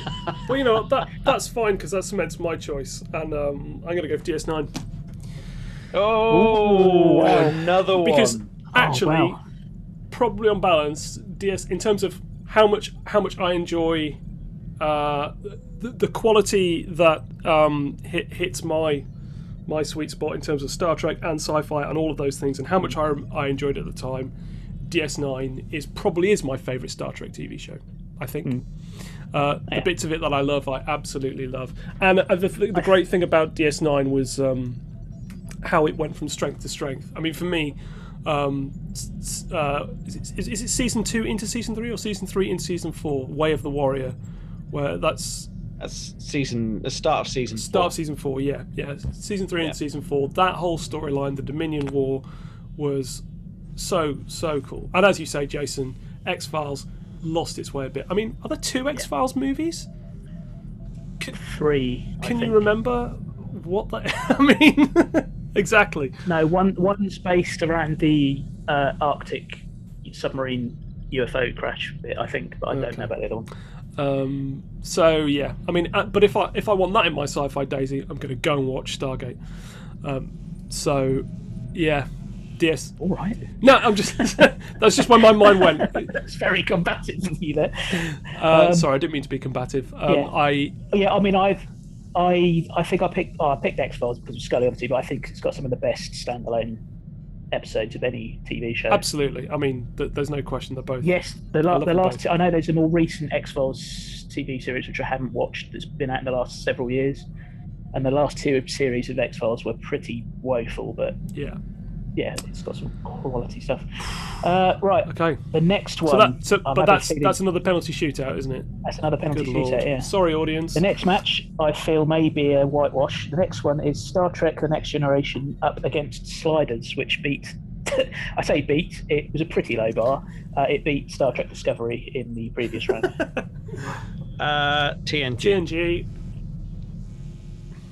Finney has also voted TNG. I'm going to vote TNG because I've never seen Sliders, and Sliders, I'm pretty sure, doesn't have John McCard in it. There, yeah, we don't need to talk about that one too much. Sliders was good fun. It was fun that it was. It, you know what? Good, well done to Sliders for making it to this round of the competition. A plucky competitor. Yeah, well done for beating yeah. Star Trek Discovery, which, The fans should be pleased, but it's it's Yeah. TNG. Come on. yeah. Always TNG. The next match is Almost Human uh, up against Stargate SG1. So you two absolutely love Almost Human. I Yes. I, I haven't awesome. finished watching it yet. Um, it's been a slow burner for me. I've kind of watched the, the episode here and there. Uh, I think it's really, really good. Um, You love slow burners, though. You said I so. do love slow burners, um, but also uh, Stargate is one of the. Uh, it's it's a kind of alongside your kind of '90s, uh, early 2000s classics like X Files, like Babylon 5 and DS9. Probably not as good as some of them, but Stargate SG1 Okay. and the, the the fuckers took it off Sky just as I was halfway through series one. Ah, if you loved it that much, you have it on DVD. Or you'd have downloaded it off Pirate Bay years ago, like I did, and have it on hard drive. yeah. Yeah. Uh, oh, that's I um interesting. I I mean we say pretty much in every podcast how much we all love Karl Urban. I do love Karl Urban. Almost Human is a TV show that I'd never watched until Tom recommended it and then gave me uh, access to, and I loved it. But Stargate SG1 is brilliant television, brilliant sci-fi television, and Colonel Jack O'Neill is one of, if not my favourite character of a TV show ever. And and while we're while we're in kind of perving on the likes of Dax and Scully mode, let's just give a shout out to Amanda Tapping. Hooray for Amanda Tapping! Yeah. Brains and beauty. So, yeah. Ah, yep. Uh, she was she was a feminist icon Brains, for the beauty, and a hell of a shot with a P90. Yeah. Sorry, sorry, listeners. Um, we we don't mean to be um all kind of teenagey and kind of oh I fancy that woman on Well, that Well, we were teenagers show." when we watched it, weren't we? So that, that was well, I was. Yeah, but I'm I'm 39 now and I still fancy it when I watch it. So Yeah, but I fancy Karl Urban, and so that's uh, true, actually. We all yeah, fancy, fancy Karl Karl. Urban. We all Yeah. fancy Karl Urban. Yeah. We're all we're, we're all Karl. Urban Bukkake. I mean, that's one of the reasons I started to learn German, so that in the freak, freak, maybe future that I ever encounter him, I can say something to him in German, and he can go, oh, and then walk away and ignore me. um, Well, That that's a You've- that's a beautiful You've really thought about this. This is a different podcast. This is um. I don't, I'm not trying to make it sound like I'd, I, you know, he'd go, oh, you speak a little bit of German. I'm going to hug you and take a picture with you. No, he wouldn't do that at all. He'd just walk away. Unrealistic. He might just take a picture with you. Say, Karl, I'm a big fan. Can I take a picture? Because he's a nice chap. no, I want to try an impression before he ignores me and walks away. Goodness. Uh, Finney has uh, voted for Stargate SG1 because he's never seen Almost Human. Okay. He's he's never any seen other- almost or any other. TV show. Um, yeah. Uh, well, look, I, I really like Almost Human. Uh, I, I like it because um, it's it was a, I thought it was an interesting show. It had cool cyberpunk elements, which is right in my wheelhouse. I love cyberpunk type stuff, and I thought that the, the main character, the two main characters at least, had a really good um, zingy relationship that was set up right from the get go, uh, and they were and the dialogue was witty and it was fun to watch. The problem is that you can say exactly the same thing quite accurately about Stargate SG1, and that ran for 10 seasons, and it was great, so I'm picking Stargate SG1. Almost Human was an amazing show that, that only had one season and whatever, and it's it's a it's a it's a cool thing, and I think anybody anybody could could watch it and enjoy it, but it's got to be Stargate SG1. Unless you're Okay. trying to watch it on Sky. hey, isn't it? Uh, Uh, the last matchup of round two is Red Dwarf, which beat Stargate Atlantis, and it's up against Star Trek Voyager, which beat Fringe. go to Yellow Alert. Are you sure? It does mean changing the light bulb. And that's why I'm picking Red Dwarf. Yeah. Yeah, Red Dwarf. Sorry, Too much Red Dwarf Voyager. Neelix out the airlock. Sorry to Voyager. Sorry to Saul Burton because I know you like Voyager, uh, probably more than anyone else in the world. Sorry, Um, Saul. but Oh no Voyager- no no no no! Hang on. There are. I tell you what. You go into the Twitter universe and you I'd look rather not. for the kind of um, Star Trek Voyager lovings. There is an entire subgenre of Twitter out there, all about how wonderful Voyager is, how amazing Chakotay was as a character, and how some people absolutely love the love story between Seven of Nine and Chakotay, which of course developed in the space of a one and a half hour finale. Um, These, these just- people have probably not, not seen shows. I, I'm not sure they've ever seen the outside world, half of them, to be honest with you. Um, it's really bizarre. There is a lot of love out there for Voyager, just not not in this room. So fuck off, Voyager. Red Dwarf. Uh, so you're voting Red Dwarf. Um, Finney's voting, voting Red Dwarf, and I'm actually it's on, it's on Netflix, um, Red Dwarf, and I'm sort of watching my way through it again. And I've got till episode uh, series six, which is the first series they thought it'd be a really good idea to not perform live in front of the studio audience. Uh, which is awkward to say the best because they put fake laughter tracks over it all. That was the first But the season on fir- Starbug, though, wasn't it? I think. No, that was season six. Uh, season five was when they lost Red Dwarf. Oh, okay. Uh, Um, but the first episode is one where they go back in time because Lister wants to get a curry. They go back in time and they find um, JFK and they get JFK to assassinate. It's really weird. So the, Tikka to the- Ride. Net, the Netflix episode is completely different from the one I've got on DVD. There's loads of it's all the scenes are different. The the uh, commentary's different, and the one I've got has got fake laughter on it, whereas the one on Netflix is completely without laughter at all.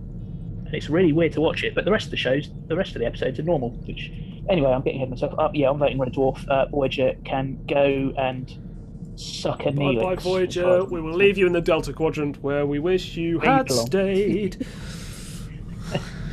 They, they really should have stayed in the Delta Quadrant. That would have been a far better resolution to just end it with them still there.